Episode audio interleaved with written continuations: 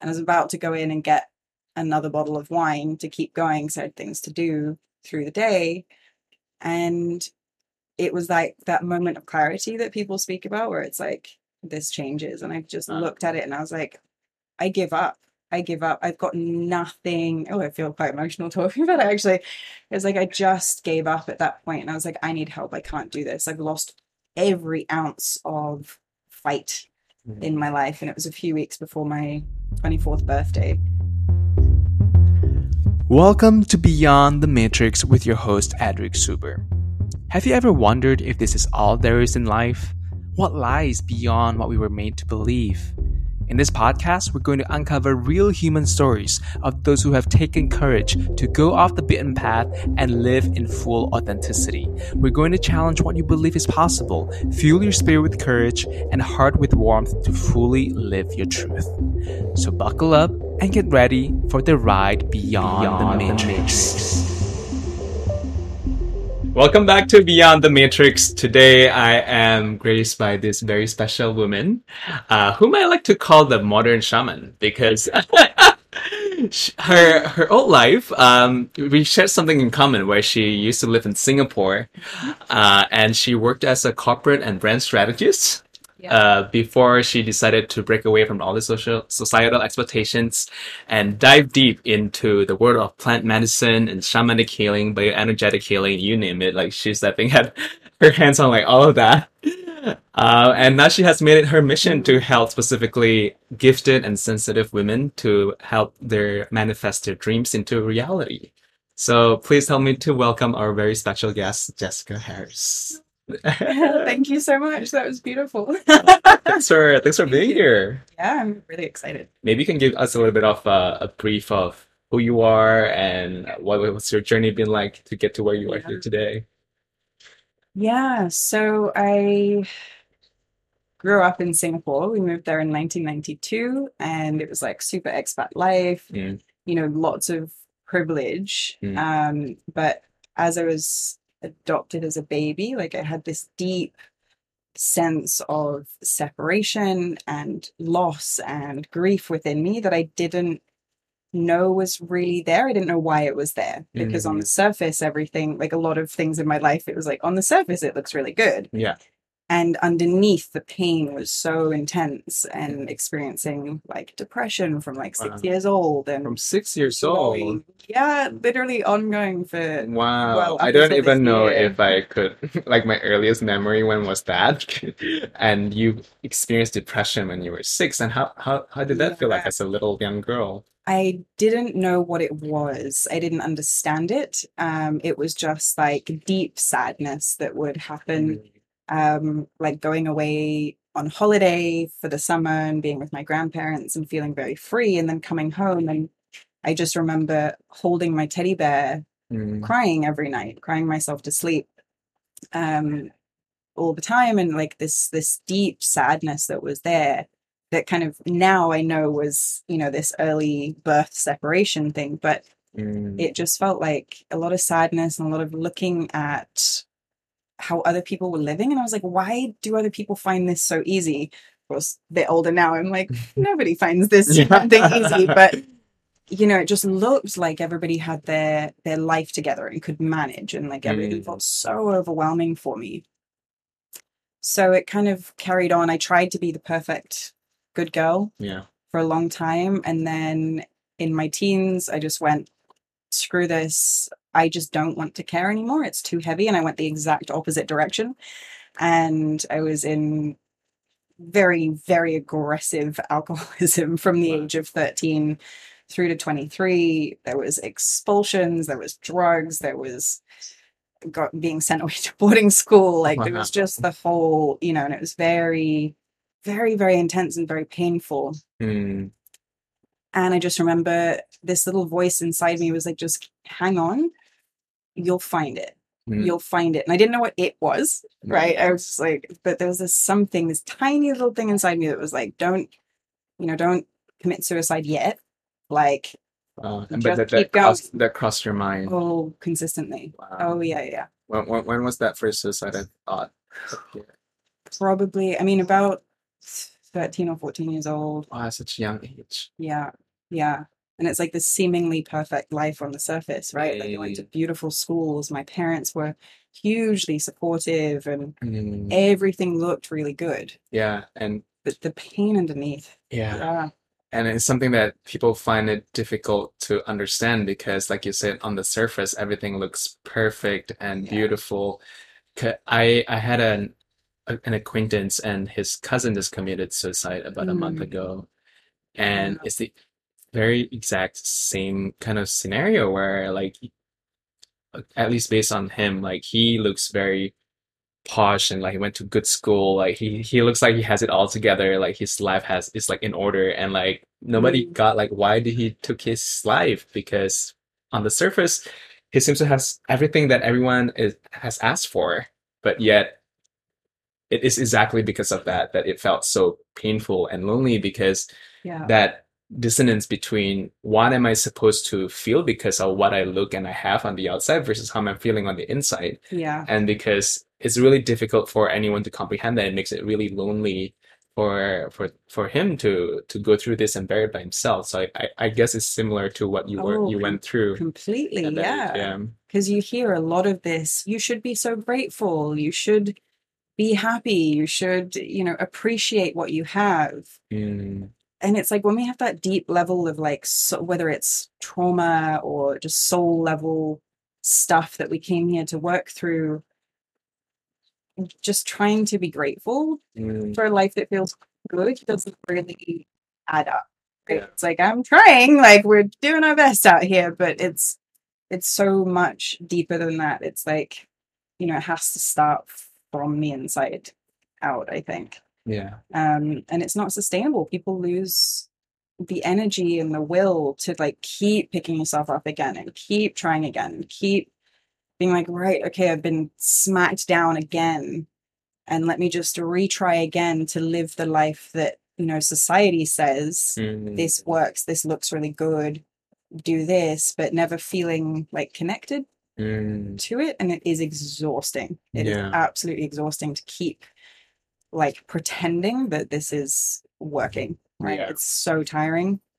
And i think that's where i got to and that was like the shift moment for me mm, where i was like i can't do this anymore. And i remember standing outside a supermarket at 10 o'clock in the morning. I'd been drinking all night and to the point where i think i drank myself sober. And i was staring at the the supermarket sign and I was about to go in and get another bottle of wine to keep going because I had things to do through the day. And it was like that moment of clarity that people speak about where it's like, this changes. And I just looked at it and I was like, I give up. I give up. I've got nothing. Oh, I feel quite emotional talking about it actually. It was like I just gave up at that point and I was like, I need help. I can't do this. I've lost every ounce of fight mm. in my life and it was a few weeks before my 24th birthday. And it yeah it was a big big shift moment. Mm, got into recovery and started wow. changing things in my life and it's been a long journey and yeah haphazard one and i've like just been experimenting on myself and putting my own kind of mental emotional health at risk but i'm like i'm determined yeah. There's a better way there's a different way of Yeah. looking at these things. Yeah and I believe it's possible, and I'm willing to be the mm, pained guinea pig that tries it until it works. Because I was like, Yeah. absolutely know that it will. So yeah I can say it does work. It Yeah. works. It's not fun a lot of the time, but worth it. Yeah. Yeah. Um, I- I'm glad you're still here with us today and use use whatever pain that you have accumulated in your life and turn it into a gift that you're using to help so many other people. I'm sure that you have inspired through your story and through your work.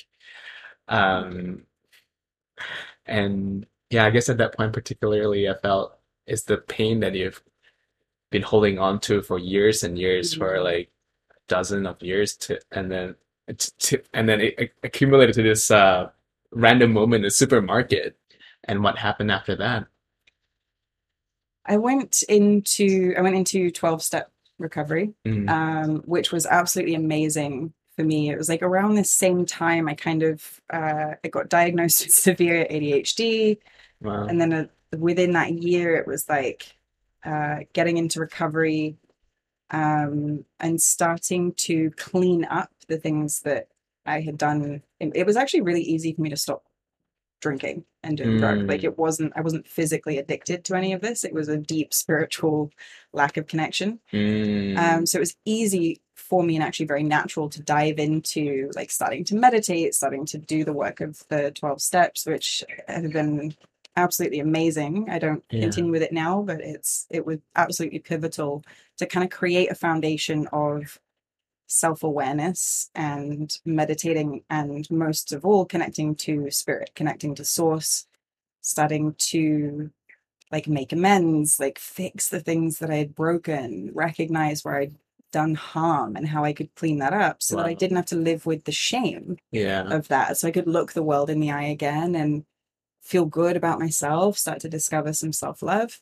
Yeah. And then I got, yeah, like invited into experiencing plant medicines and ceremonies. And that really, uh, that was the first time I really felt at home Wow. was when I stepped into ceremony, shamanic ceremony. I was like, this, this makes so much sense to me in a way that nothing else in my life ever has.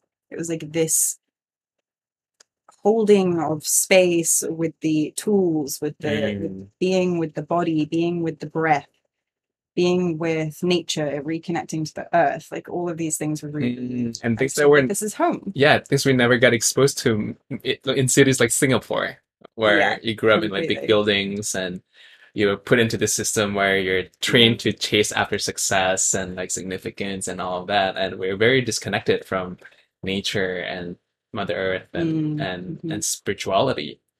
Yeah. And so.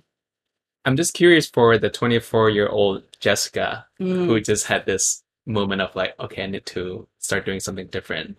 What was like the first step for you? Because now that you look back, I think you could Mm.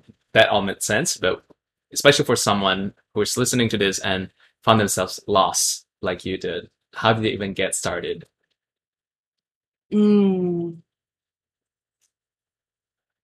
I think it was just like a breaking point. Mm, There was just a breaking point. Honestly, it was, and I don't know if you can manufacture that.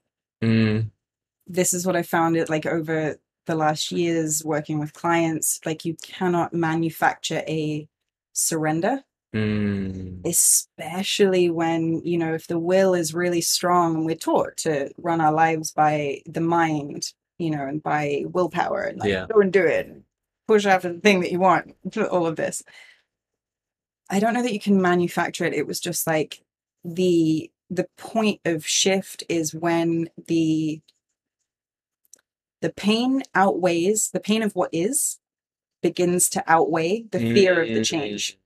And we're so afraid of change and literally it's the only Yeah. constant in our lives. And it's like just i think the most valuable thing is like learn to get comfortable with discomfort. Mm, in the process of change because we're so scared of change. Yeah. and so we say oh, well i can't do that i can't do that i can't do that because it's like i'm afraid of what i don't know is over there. Yeah. but when that pain gets bad enough you kind of go well this really isn't working. I've i'm out of answers. I'm, I'm i'm out of ideas. I've got nothing left. I feel like i've tried everything. In fact even when i went into recovery i think literally like in where i was at in my mindset all i wanted was just just have some days where i could feel okay Mm, in my body uh in my life not even aiming for happy right? Mm. just like i'm okay. Like it was baseline. Yeah. and the other thing was like i just wanted to it was like the next drama. Like oh look i'm i'm going to recovery. And when that didn't work then i would have the excuse to just be like i'm out. I'm done. I'm sorry i'm not living life anymore. I, so it was just the next thing that i was like see this isn't going to work either. But amazingly it did like Mm. immediately. So it was The 12 steps of recovery, is that like a, a framework that people follow to recover from alcohol addiction? yeah yeah it's all over the world it's um uh like based in alcoholics anonymous Mm. originally um and then there's narcotics anonymous i mean there's an anonymous for literally everything at Yeah. this point Yeah. um but i think the beautiful thing in it is it is the the core teaching of it and why it works so much is because it's the addiction to control that human beings Mm. have. And it is surrendering control in order to come into alignment with something that is bigger, that is higher, Wow. that is more powerful, you know, by choice. Not Right. like, oh, I'm going to sit here and just wait for things to happen Yeah. in my life. But, oh gosh, okay, actually, I'm supported by something is unseen, right? Something, the thing that makes the sun rise and the planets move and the, you know, birds cheep, whatever it is that's bigger. Right. The forces of love, whatever it is in the world, like I would say, you know, source, universe, all of this but we connect to that and then it's like oh i can stop the addiction to like Yes. micromanaging which takes so much energy to micromanage how that person's going to think about me what Mhm. that judgment is how i present myself to the Yeah. world you know all of this and it's Yeah. like when we stop worrying about that we have so much energy for our creativity for Yes. our joy for yeah. the good things right because we're not wasting this energy on like just holding it all together Yeah. in order to avoid being hurt or avoid anything changing. We're constantly just like, nope, nope, no, don't let that change, don't let that happen. And it's like, oh, how about we just let it happen and then Yeah. navigate it? Like, it's a lot easier. Yeah. So, Well, who knew that AA actually is very spiritual? you oh, learn it's, about it's surrender. spiritual program. Yeah. yeah, yeah. Um, and I found it funny or paradoxical how sur- the art of surrendering, the act of surrendering, is something that frees us from all the pain that we've been holding on to or we're trying to avoid, but at the same time, it's also what many people are afraid of. So when you surrender, you're, like, you're letting go of control, and we're taught to have control over everything, Yeah. Yeah. especially in Singapore. Especially in Singapore, it's like, you must have this and you must have this and you must You gotta have the five C's five C's. Exactly. credit card, cash, condo. Oh, God. I can't even car. Uh, Yeah, exactly. It's like, um, and I'm curious when you were going through this really tough time, do you have any support system? Do you talk to your parents while you were going through? Any of your friends understood what you were feeling? Ooh, I felt very, I think during my teens, like when I was actively in um, addiction and everything else, my parents really tried to support me the best they could. You know, it was like, let's try some medication, let's try some therapy, um, none of which worked because I was a master liar and manipulator and it was just like, had no idea, right? Was just living in a totally different delusional reality. Um, and so I kind of just rejected all of that, and medications didn't work, obviously, because the problem was addiction, not at that time, that's what it was. Mm, Um, and then coming into, so I kind of rejected support, and then coming into recovery and kind of starting to find myself a little bit more. I had real trouble receiving any kind of support, and I was also super stubborn. mm, So things for like treatment for ADHD and stuff like that, I was like, nope, not doing it. Absolutely, I'm not learning to color code my life. I'm not, which has paid off beautifully now. mm, Um, but I wasn't good at getting support, but I did have support through uh, the recovery program because it is about community. And then with the group of the beautiful community of people I started working with plant medicine with, I mean, we met weekly for a year and a half and we were Mm. very tight knit and supported each other Wow. in growing and, you know, showing up for one another. Yeah, how do you find your ways into plant medicine?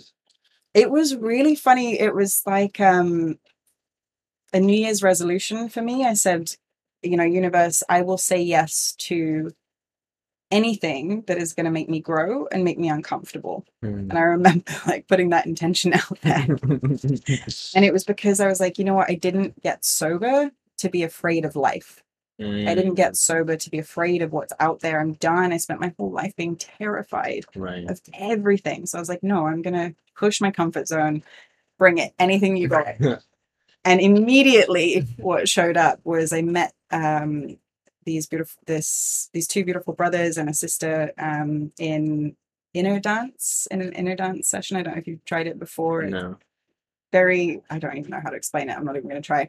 Um, but it's an energetic modality, non-modality, self-healing something. I met them there and then I saw them again at a five rhythms class in Singapore and they they kind of pulled me to one side and said, So hey, so we're going to get together and we're going to fly to a place and we're going to fly in a shaman and we're going to experience uh, plant medicine When together. Do you want to be involved? This was about six years ago. Wow, I didn't know that Five Rhythm Seven existed in years. Singapore seven years ago. Oh yeah, even long before that. Like Wow, my mum okay. started doing this work way before I did. Wow. Yeah. Okay, I guess it's just me. 'Cause- so I only become consciously awakened about three years ago after I came back from Burning Man. And then Oh, when I came back to Singapore and I was like, whoa, like I found like a tantric community of people who do five rhythms and all these sort of things just open up. Like, Yeah. are these things have, they always been there? Did just like my eyes just like open up to them? Yeah. Wow. Yeah. They're all there just, you know, in hiding in Yeah. Singapore. it's like yeah. nobody understands Yeah, us. yeah, it's yeah. just it's like yeah, you put these filters on. Like if, if you if you're not Mm. Vibrating in that frequency, like Yeah. they might have been like all around you and beside you, but like y- if you're not tuning into it, like yeah, they won't be visible to you. yeah, completely. Yeah. Yeah. And then it all opens up and it's like, oh, it's all here. It's Yeah. amazing. Yeah. Yeah. Wow. So th- so your friends who you whom you met at Five Rhythms invited yeah, to this like, ceremony. once, and they like, come, we're going Wow. do this plant medicine ceremony. And uh, we started meeting every week and, you know, preparing and really going in depth. It, and it was super beautiful, I think, because it was such a, I say close, well, it was about 15 of us, um, which that later grew to about 25 of us. And it was a really beautiful journey. And I think it made such a profound impact. And I state this to people over and over again now. I'm like, you need community Mm. and not do this journey on your own. It is too hard. You need to be held by people until you're going to allow the support in. Wow. Because you also need the reflections. Because honestly, like we can start on this journey of spirituality and like really go off on a tangent and Yeah. like form some very interesting opinions that, you know, can really disconnect us from reality, which I also managed to do. Of course, it's just like, I'm going to be spiritual like an addict. And I just did that. And, you know, community that kind of could bring me back and ground me again and be Mm. like, uh, what are you doing? Can you just Yeah. like be a human and like be Yeah. here and learn to communicate and learn to be present? Yes. all of that kind of stuff. Instead Yeah. of being like, I'm gonna go off and chase the aliens. Like it's like cool, there's a place for that. And how do we be here? So I think community is like Oh yeah.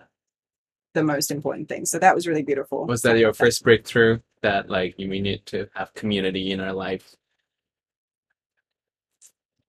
I think it was um feeling understood. And I Mm. remember that in I remember that in my very first 12 step recovery meeting actually. I sat outside nervous to go in and then I went in and everyone was telling like talking about their stories because that is what they do in the first when someone new shows up and looking Yeah. like a wreck. Um people share their stories so that we can hear that other people have gone through the same thing. And I just Mhm. remember sitting there and crying with relief the whole way through the meeting because they were speaking about things that I didn't have a language for, Mm. that I had felt and had no way of expressing the whole way through my life. And I finally felt understood and felt un- and seen. You know, I felt seen in a way that even without saying anything, you know, I could just see myself in these other people and they were laughing about these things. And that was really pivotal for me. And I was like, mm-hmm. oh my God, Right. there's hope. Someone Yeah. else has gone through this and they've made it out and now they're happy. Like they Yeah. can laugh about this stuff. Again- this was my deepest shame, right? Yes. Like to what you shared about having that reflection in a community because otherwise you get caught in your own mind and you made up all these stories and you get get thrown into like this darkness and then when you heard that everyone oh actually I'm not alone people like there's people who share the same struggle and actually came out the other side and could laugh about it yeah, that completely changed your perspective of how you look at your own problem absolutely. Completely. It Yeah. was like, oh, this isn't this doesn't have to be a death sentence. Mm, This doesn't have to be miserable. I mean, especially coming out of addiction, I was like, how am I going to live without drinking? And like, if I'm not going to bar, like, I couldn't see beyond that world, you know? yeah And just to have people around who are enjoying their lives, living happy, productive, fulfilled lives with beautiful relationships, um, you know, and getting to feel like good human beings in the world was incredibly reassuring. And I think Mm. it's it's like that statement, you know, we're all just walking each other home. Yeah. Think that's all we're doing is we're reminding each other we're not alone, Yes. we're not separate. You know, we're all going through our own version of stuff. And can we just love and support each other as Mm. we like, you know, and, and lift one up one another up in that, not keep each other stuck in that. You know, Yes. like lift each other up to move beyond what has been hard into oh, remembering we're not alone in the pain. We're also not alone in going for what we want to have and why not, right? Yeah. Like Uh, that's that's so beautiful, which I have so much resonance to. mm, in my I see that in my own kind of awakening journey when I what shifted for me was the the focus and attention from me, me, me to like us, we, Mm. community, collective. And internally that had made me feel so much more abundant and so much more whole. And because we're we're nothing without each other. Like what's the point if we're just living trying to fulfill our own desires and our Mm. materialistic needs? Um, it gives you like a temporary high, and Yeah. And then you kept you're you're left feeling this voidness again, and that's that's what happened to me until I I realized, wow, like being surrounded by good people, people who could truly see me and love me and allow me to love them back. That is what gives me life. yeah, completely. Like that's the point, right? Yeah. Yeah. That's it. Nailed it. Okay, Nailed it, okay. That's it's over. um, I want to kind of go on with your journey. So you uh, you explored plant medicine. Mm, yeah. And how did that kind of propel your journey into this spirituality and discovering yourself and feeling that kind of void and pain that you've been carrying with you? So I think being involved with plant medicine connected me back to intuition, connected me back to being like, oh, th- there was like an ancient memory that was awakened, right? Mhm. There's like, oh, you know, when the shaman's working with the sage and the the music and the sound within ceremony, it's like, wow, like I remember this and I feel like I could just start to do this Yeah. in in my own way um and luckily we you know in this beautiful community had the chance to be practicing we'd meet for sound circles and you know be saging each other every week and all of the things and practice with these tools and and just get access to something different that started to awaken that kind of inherent memory and knowing um you know i'm i'm always super hesitant to be like oh and the sage and the, the medicines and stuff because it's like these are very very indigenous. And while i believe they should be shared with absolutely everyone i also believe we've done a great disservice and things need to be balanced and equal first before we can just be like cool share all the tools. Um but i think within us there is primal memory of working with plants there is primal memory of working Mm. with sound with vibration Yeah. with uh what else like the the with smokes with Yeah. the drum This is You very know- rooted to our ancient tradition and our ancestors. This is what Yeah. they worked with, right? Like uh, tribal drums and and Yeah. we we used to all live in the jungle, and this is what we all used to work with and are familiar with, but we're so disconnected to now. so our modern age, so yeah. disconnected and other you know some societies more than others i think and we've you know we've replaced the beauty and the potency of ceremony and ritual with things like get drunk on your graduation Mm, you know, get a car for your 21st birthday or, you know, when you get married, you have a big party. Like, and it's, it's like that's beautiful and that's fun and that's amazing. And there's something incredibly special about literally just getting into a circle oh yeah, for the purpose of creative expression, yeah, singing and praying together, dancing together, sharing vulnerable heart truths Mm. and prayers, and connecting to something that is greater yes. for the hope of, of pouring some good into the world. Mm, There's something very, very different about that, something very, very healing. Um, ritual and ceremony has been a huge Wow. shift Yeah. in my life for me and it's something I continue to practice with for myself all the time. Because it's Yes. like that's where we walk between the worlds and we bring you know, we can play with matter at that point, not for what we want, but just to say thank you and like, you know, bring ourselves back into alignment with with who we are because we Mm. don't get into those depths of ourselves. Yes. I think. Yeah. And one of the things I realized was, um, I think I was on the top of a mountain doing like I was doing a New Year's pilgrimage up to a temple for myself, and I sat there and I was just realizing I was like, wow, we get to. We often interact with people at the mind Mm. level, Yes.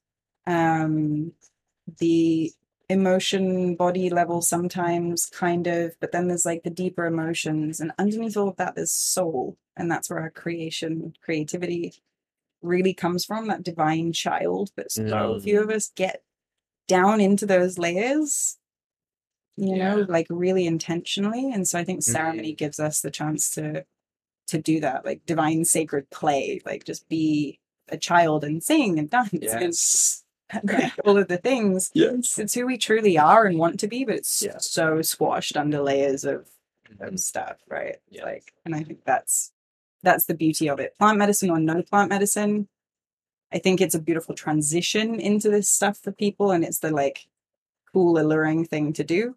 At the moment, it's profoundly healing, beautiful, and I think what was most profound for me was the community, was the actually getting back into like being an embodiment Mm. kind of practices and, and prayer and all of that.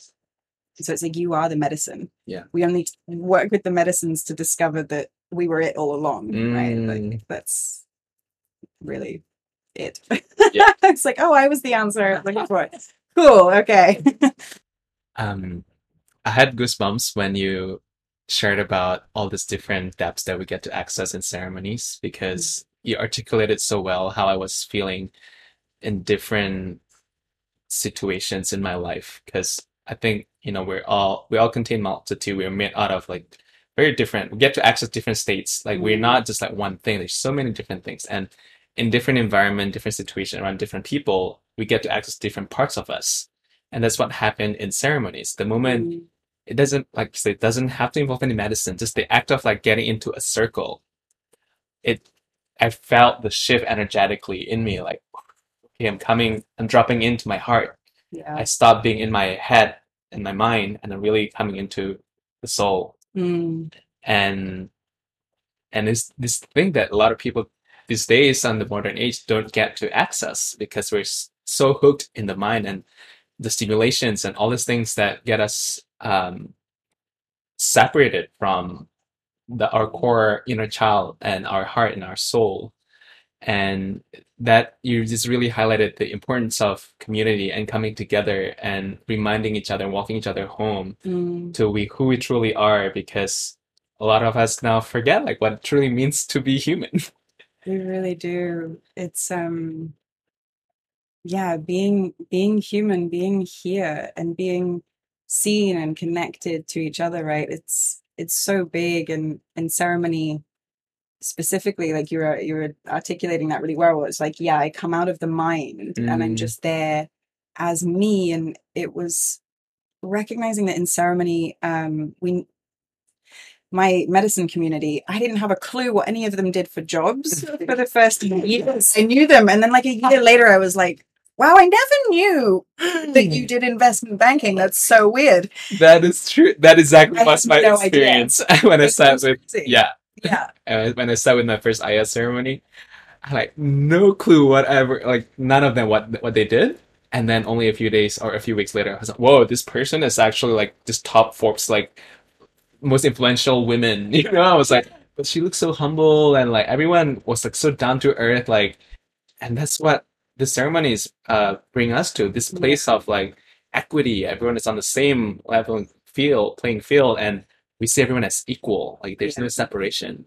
yeah there's no space for the ego and for the roles that we play and it's you know and that's such a beautiful precious gift i think because we have to constantly be playing roles in our lives all of the time it's like wow do i just get to to drop that. And like I'd go back to Singapore and just hold like cacao ceremony or Mhm. circles or just, you know, chances to come together. And nobody gets to introduce them. They might get to say their name. Um, I might ask them to say, you know, what brought you here today, but no one's introducing like who you are, what do you do? Mm. Because that's the most common thing. We're like, what do you do? Oh, yes. And then we see people in that way immediately. We've put a, a veil up that's like that is their role Yeah. and that's it. It put people into boxes Yeah. right from the moment we know what they do. Exactly. And we create levels of separation immediately. So you come to a circle or a ceremony and literally sit there and people have like your name. Sometimes I wouldn't even give them that space. I'd be like, we're going straight in and just do like simple eye gazing. Mm. And people would cry within the first five minutes of that kind of space that's held because they no one's looked them in the eyes with love in that long Mm.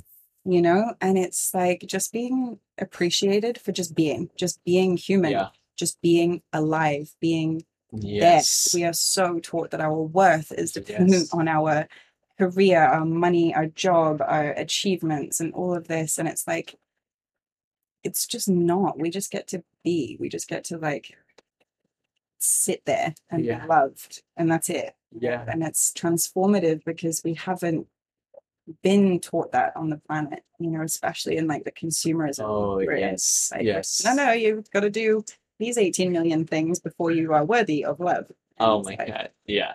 it's heavy it's Yeah. heavy. Yeah. That was my own journey too. Like thinking I need to fight for my rights to be loved. yeah Like it's to to feel that I was accepted, to feel that I deserve to be loved, I need to prove myself. I need to have the best Mm. job, make the most money, get the most fame, and these are all distractions. Yeah. From feeling that wholeness that we already are, that already is present in in us, that we don't need to fight or prove anything because we are love and that is our existence itself. Is already a miracle. Can you, if you think about it's amazing. Yeah. we are amazing. Yeah. Yeah. How we got here as a species and the fact that we're here today it's already a miracle. And we society makes us not think about that and think that we have to prove that we are worthy of something. Yeah. Yeah. I felt like i spent my life trying to prove something and it was a huge realization where it was like oh i've i've got nothing to prove. And the mm. more i spend time i think i mo- noticed it most with my parents because i had very challenging relationships with them when i was in active addiction and all of this. And then even when i got into recovery and life started changing it was still really difficult and i realized that because i kept trying to prove Mm. I'm going to be different now. I'm going to be better. This striving, even in spirituality, in meditation, in practice, in embodiment, yeah in self improvement, there was still this Yeah. striving. And I think this is a really big trap we can fall into. Like, I wanted to prove that I was going to be better, that I was going to be Mm. more, that I was going to be, you know, successful in this way. And I realized that because I was constantly trying to improve myself and compensate for my past Mm. that I saw as bad and shameful and wrong, my parents weren't getting to experience who I was becoming. They were experiencing a version of me that was trying to be sorry and, you know, yeah, trying to like prove that like it's see me, see me, that things are mm-hmm. different. Like, you know, and I'm, I'm going to be the daughter that you wanted me to be. And in spending all my time in projecting that role, they were missing out on who I was actually becoming. And I was like, I don't want to wait till my parents are dead and gone to be my full self. I want them to get to experience the gift of me. And that's actually all Oh, they wow. want. Wow. Who I am fully when I am free within myself. Never mind trying to make it up to them or prove something to the outside world. Just be happy in myself. And that's going to be such a blessing for them because that's all they ever wanted you know Mm. and it's like when we drop the proving and striving even in the self-development Yeah. and in the growing then we get the space to just be and then just miraculous things start to happen in Yeah. our lives. I just wanted to highlight what you just said because it's it's very deep. Like how in our growth journey and it's so easy to get caught in this process and to to to still get trapped in this cycle of Mm. wanting to prove yourselves like hey guys i've changed. I look at how i'm different now. I'm so much better than who i was before which was the missing the whole point of like your growth and this whole spiritual journey which was to to just be and drop all these veils and a mask and all these armors and just show up as like who you are that's raw and real but i saw Yeah. myself in that trap too like hey guys i just wanted to let you know that i'm so different now can you see me Yeah. Please. Acknowledge how different I am. Yeah. Wow. Yes. I, seems like spiritual growth became your new addiction. Oh yeah, yeah, one hundred percent. Sounds like spirituality is the new alcohol. Like, yeah, It's a healthier addiction, but it's still. yeah, but it can also be, you know, but the issue with that is that when we see alcoholism, we know that's not good, right? We know that's Mm, right. not good, and it can take us down very quickly. And whether that's you know, people deal with all kinds of different stuff, whether it's depression, anxiety, eating disorders, whatever is, you know, the method of numbing that void, they can take us down very quickly because we know they're bad. On the other hand, when we get into something that is seemingly really good with spirituality and this, the great paradoxes of life, you know, we have to be really careful with how we use things, how we interact with these things. And spirituality, I was so like, oh, I just want to be out of my body and in these Mm. amazing, like, you know, incredible experiences, Yeah. essentially being high on life and Yeah. energy, right? And You- You're still escaping from what you have to deal with because I've seen so many retreat junkies who go from one retreat after the other because they just want to stay up up there. and it's not possible. Life Yeah. has pain, life Yes. has upset, life has up and down, and we've got to just like embrace that. Mm, and the chasing and running away from it just never works. And I actually ended up drinking again. I went Mm. back into a relapse because I was I was like, I'm better than this. AA doesn't work for me. I'm leaving and I'm gonna go out on my own. And I lasted about a year and then and then started drinking again because trying to hold the image again, the image of being spiritual and being aligned and all of this, it was too exhausting to maintain. yeah. And it was only after that when I finally went, okay, actually, for all this being spiritual, nothing in my physical life is changing. My relationships with my parents were still terrible. Like, you know, my finances weren't changing. My connection with people wasn't changing that much. I Mm, felt better in myself and I realized it's it's okay to get a little bit narcissistic on the spiritual journey for a while because we need to do some of that healing and Mm. learn to like dis distance from what we're told yeah. But then we also have to come back around and go okay how is this going to change my Yeah. finances my relationship Oh, yeah. my communication my work ethic Yeah. my level of ability to be kind and compassionate to other human beings and show up to help people you know it's like we have to then come back to being human and Yeah. being in the That's the most important piece that a lot of people on the spiritual journey miss, which was how do we integrate? How do we take away all these lessons that we got from the ceremonies and all these other dimensions that you were in for a while? And how can we bring it back to Mm. to this, to this reality, because this is where we live and how we will relate to one another. and How we can we use that to transform our lives in a way that will allow us to come home and uh, and and Mm. walk people home. And this is the part that a lot of people miss because like it, it became like a their new addiction, their new high. Like oh, it, because it feels so good to be up there, I'm just gonna constantly chase after the high now. yeah and then that can feel really lonely Yeah. you know it's like oh I, feeling like the weird spiritual one in the Mm, world or in yeah. the family Yes.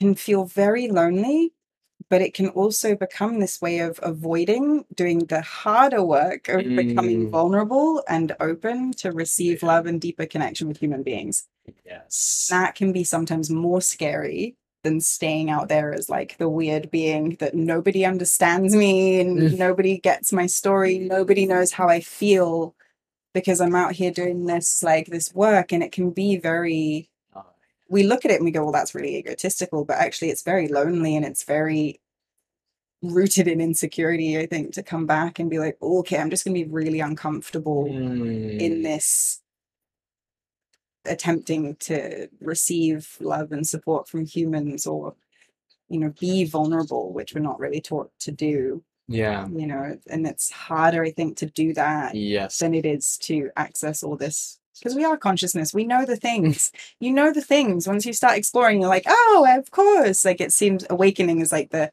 oh of course this makes perfect sense Mm. but it is that coming back and being like right so how am i going to use this to kind of change things for the good in my life Yeah. so that i'm topped up and i can actually be present Mm. for other people Yeah. um, and that's the that's the piece right Yeah. it's hard. It's hard to be present with other people, with their Oh, yeah. vulnerability, with their pain, with our vulnerability and our Mhm. pain. We don't want anyone to see what's within us in case they don't love us. Oh my Mm. God, and becoming okay with the discomfort of rejection and all these things, right? It's just like, okay, Uh, yeah. Yeah. back to where we started, become Yes. comfortable and uncomfortable. Yeah, you touch on something very deep again, Jess, uh, which was how it's so much more difficult to deal with other people in their vulnerability than to be with ourselves and sit with our own pain. Mm. That's much easier to do to like isolate ourselves and be the weird one and say like, oh, nobody gets me. I chose to live this path on my own because in a way this is avoiding the deeper root cause of like your pain, which was I don't know how to relate with all these people. I want to make good connections with all of them, but I just I don't I, I don't have the courage to meet them in the yes and say I love you and I see you and accept you. Mm. And that's the real work in relationship with other people. Yeah. That's where the magic happens. That's also where the the the deepest pain comes from. completely. Yeah. It's what we're all walking around desperately wishing we could have is that deep love and connection. And then when it shows up, we're like. Well, I was. I don't know about the rest of the world, but I was like so heavily armored because I Mhm. didn't trust anything or anyone. Again, we all have our own different core wound that comes from, you know, usually the first seven years of life Yeah. for me it was birth so it wasn't even in my brain it wasn't even conscious it was just in my cells and it was like nope don't trust people never gonna let you see who i truly am Yeah. never gonna let you within arm's length because you might leave and or you might not love me and that's Mm. too scary and too dangerous because it feels like death in my body and it's like nope we avoid avoid that at all costs and so to actually the process of breaking open and i think that's why we're so scared is because it it isn't this natural oh this is so much love and amazing and mm. it can be at a certain level and you get deeper into real like grounded this is real life intimacy Mm. life breaks our heart open right Yeah. It doesn't come with this like ah. a lot of the time Yeah. it looks like messily sobbing on Yeah. the floor because you're like, oh, I took a risk and blah. You know, Ben and Jerry ice cream too, like while watching Netflix on Yeah. the screen. yeah, the grief of it all and realizing how separate we have been. The the grief is what cracks us open. Mm. And it's in my life have been so much grief. Yeah. It's just crying it out and, and being present with Yeah. that. And the irony is, is what it's all this grieving and pain that connects us with our humanity. Yeah, And without all of that, we're just a robot, like a, a, a Mhm. dopamine chasing robots. You know, like Yeah. what separates us from like a machine who you can just program us to be happy all the time, but we feel, we have emotion, and that's what makes us human. Yeah, yeah. And I think we keep, as long as we keep doing this chasing of, you know, uh, pleasure seeking pain avoidance is the cycle. But then we never truly break free. So we've got to get into that middle point, which is the I accept. Mm. I accept the pain. I accept the the pleasure and the the joy. They are actually one and the same. They're flip sides of the same coin, and it's the human experience, and that's what I came here for. Mm. And once we start to accept it, then we can start to move out of that this exchange energetic that we have in the world, the give and take, and this Mm. for this, which is limited. Yeah. When we go into acceptance, we start to shift the energy of our lives into the unlimited abundance, which is the I give freely and I Mm. receive freely from over here, and I give freely, and you know, my receiving then expands my giving, and my giving to you then expands your receiving, and then it, you know, Mm. passes on and it creates this regenerative Yeah. energy in the Yes. world, I think. That's the like abundance and prosperity paradigm. It's not about money. It's about when we collectively win. We all Mm, we all win. But first we have to get into like, okay, there's pain. yeah. Like get with the program. yeah. Life is uncomfortable. Yeah. And feeling deeper pain allows you to feel deeper joy. Yes. And Yes. throw both of those both ways. you can't have it just like one or the other. No, It's just- no. you know? 'Cause the other one will come and knock on the door at some point eventually. Yeah. Yeah, yeah. You can't experience deep joy without experiencing deep pain because only when you went through deep pain you appreciate deep joy. Yeah. Like the worst part, I think, of, of live, the worst version of living is when you're stuck in the middle. You don't feel joy, you don't feel sadness, you're just like Yeah. floating around in life. And I see a lot of people living their life this ways In numbness. in numbness. yeah. Yeah. I can't think of anything worse. This is why I refused to be. I think if someone had taken me to a psychiatrist over the last couple of years, they probably would have diagnosed me with like bipolar Mm, because my ups and downs were so extreme. mm, But I couldn't think of anything worse than being numb. I was like, I will deal with the Mm. deepest suicidal depression in order to feel the creativity, love, and joy and connection that I get to feel the rest of the time. wow. and then by coming into the middle point nervous system work balance Mm, prioritizing my energy space to breathe creating a life that works for me not for what other people think it should yeah. it stops it's like oh it's like Wow. adrenal fatigue and Mm, burnout that created that and actually i can live in the middle in that middle balance point yeah. not numb Mm, and not numbed out. It's like we go ooh, all over the place to come back to that middle, but with full breadth of and depth of feeling it all and being able to welcome it all, yeah. not rejecting any any experience of, of life that's Mm. available. Wow. I really commend you for your spirit to live and to feel the whole full aliveness of everything instead of being numbed out. Thank you. It it looked not great many times. I Um, can imagine, yeah. but my beautiful mother has been such an incredible support just to hold through that and remind me like you can do hard things and uh but yeah it was just this ri- ridiculous stubbornness Mm, actually but i felt like i didn't have a choice you Mm. know i was like if i go back to singapore and just get a full-time job like it will kill me it will make me so sick physically emotionally mentally like it will make me so ill and i just didn't have a choice i was like i'm like this doesn't look like it's working but i i have to keep trying yeah. because that's that i know is not going to work this at least something in me that is deeper is telling me that at some point it's going to work. And so it's just keeping going with that. Mm, but i had to take that option off the table like to opt out of life. Yeah. it was like no no when, there's no more plan b of of suicide and ending my own life. We take that off the table. Mm. you're literally only left with plan a. Mm, cool let's do it like it's like just even you know those worst moments it's like this will change again and it will change again and it will change again mm, and that's far more full and nourishing and rich i think in experience than to just knuckle down and settle down yeah. and go back to what is easy Yeah. supposedly but for my soul it wasn't easy right Yeah. do that so How did that lead to what you're doing now today? Yeah so wow it's been a beautifully messy spirally roundabout kind of path but all of the things that i've felt so passionate about which is like change from the inside out which mm-hmm. is actually what branding should be about i mm-hmm. believe mm-hmm. not about manipulation and Right.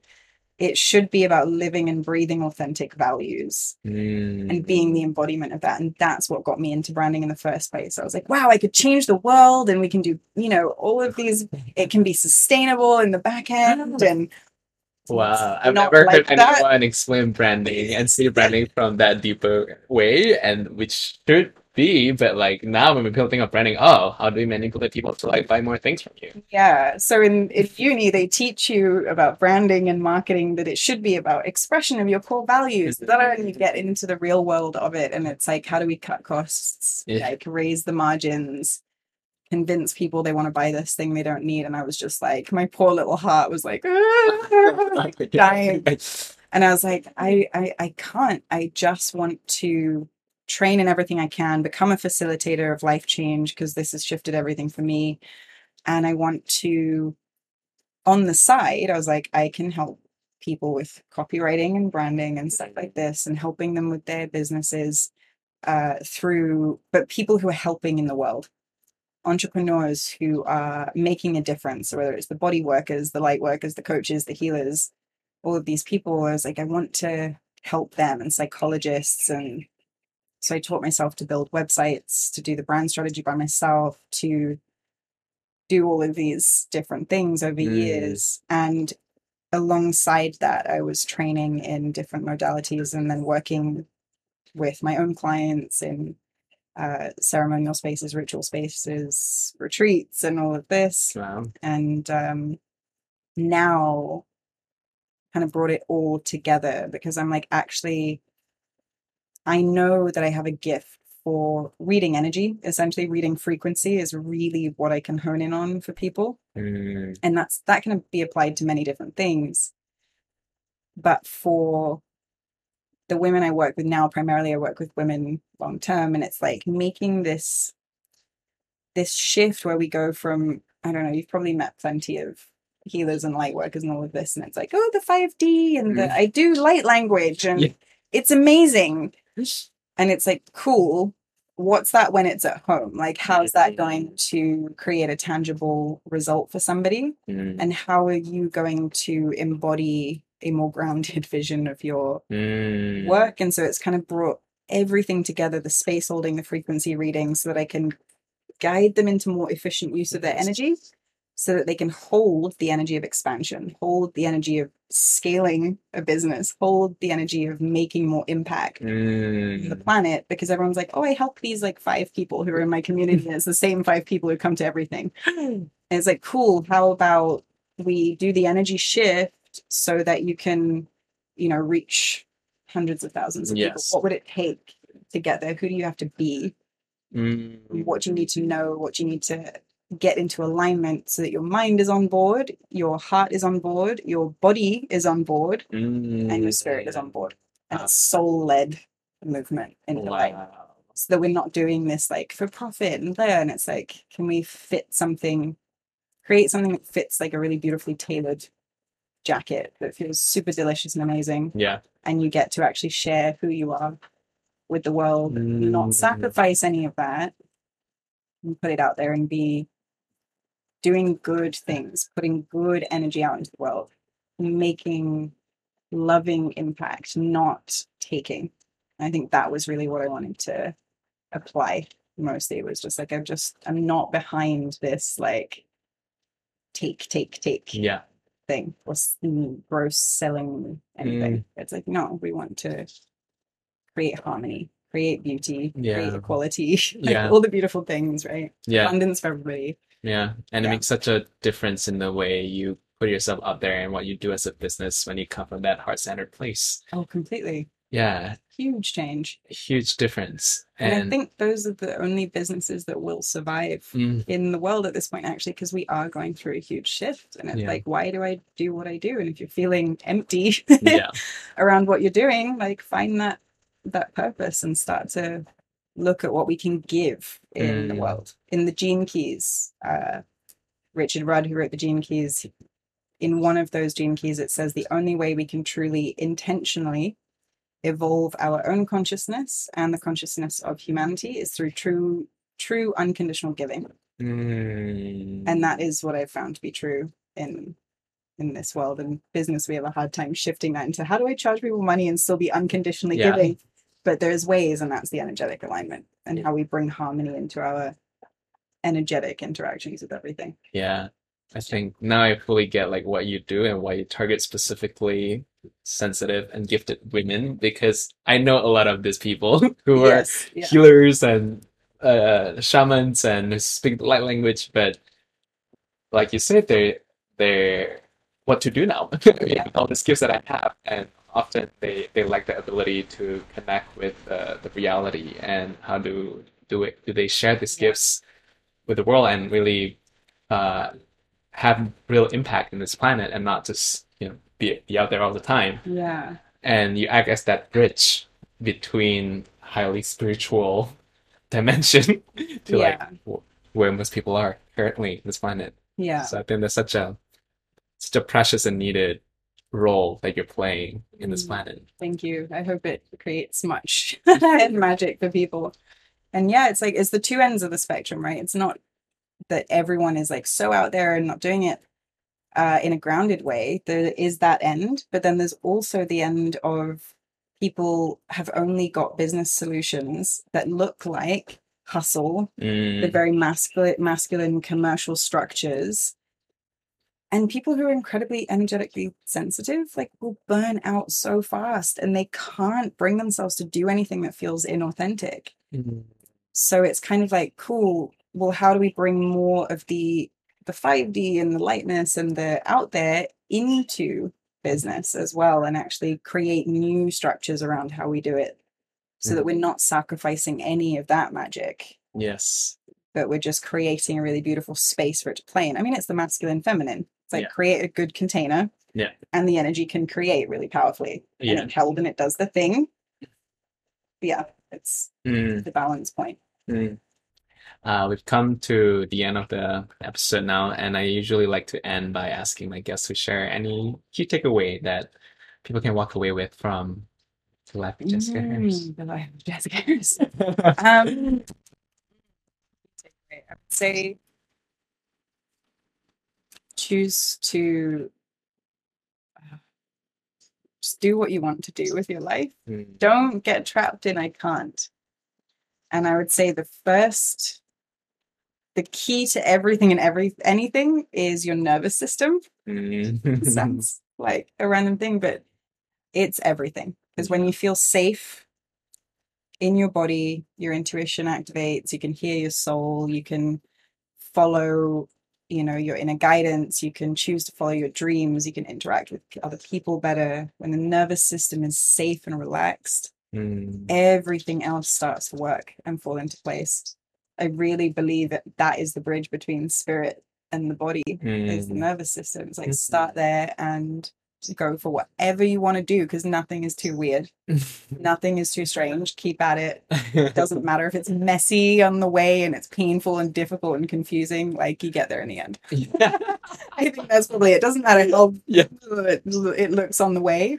Yes, there's always there's a way. there's always a way. There's always light at the end of the tunnel. Yeah. And that's what I really took away from your experience, you know, having suffered from alcoholism and the pain and depression for like years, and then all the pain really culminated to this point where you had this this breakthrough, and then you're like, want to make this change, and then your life shifted completely from there onward, and you just gave like people hope that your pain is worth something, and it's because of the pain that you grow and that you become this person that you're meant to be in this planet. Like Yeah. pain is just people can see pain as like like all these things I, why am I feeling this pain? But like to me now, through your story, it became more apparent that it's a gift that we're given and that we inherited in this planet. It just comes in a package of our life that it it it's what really propels us to be the the best version of us, to be able to serve, to be able to feel, and to be able to Mm. connect in a deeper in the deepest way. And and and you were gifted with that, and then you using that gift to share love and to shine more light in this planet. So just want to thank you for being who you are, for surviving, for thriving, and for just lighting the world up with your gift. Thank you. It's been such a pleasure to share. Thank Yeah. you so much. Um, just one last thing, if people were to want to find you, want to work with you, if, where can they find you? Yeah, uh, on Instagram, probably the best one, or at my website. Everything is jessicaharris.love. That's the dot love. Dot love. love. Um, but yeah, I'm gonna actually start a podcast as well. Uh-huh. I've been planning and recording and doing things for a little while. So hopefully in the next couple of months that'll go out. I feel like I have lots of opinions that need to be shared about energy and oh, I'm so excited. and stretching and Yeah. uh, all of Yeah. that. So Yeah, having spoken to you just for because we just met this last one hour, I can totally tell that you're a very emotionally intelligent woman and you touch on a lot of things that felt so deep. I had so many light bulb moments. So I just can't wait for you to share more about your knowledge and your perspectives and opinion about the world and and give people more of this like aha moments that Mm. like life is just not black and white and these are all these things that we need to be mindful of and explore and yeah so I'm really excited to to see the launch of your podcast we'll make sure to put all the details in the uh, show notes thank you so and much. And with that I just want to thank you Jessica for being on my show it's just such a pleasure to hear your story and to, to connect with you and I'm really excited to see what you're up to uh in the in the world Thank you. I'm excited to see what you're up to. Like, Yeah. being such an amazing host, like supernatural and just connected in. It's a real pleasure. So you. I haven't done this before. Really fun. really Yeah. you're such a natural yeah thank you Jessica.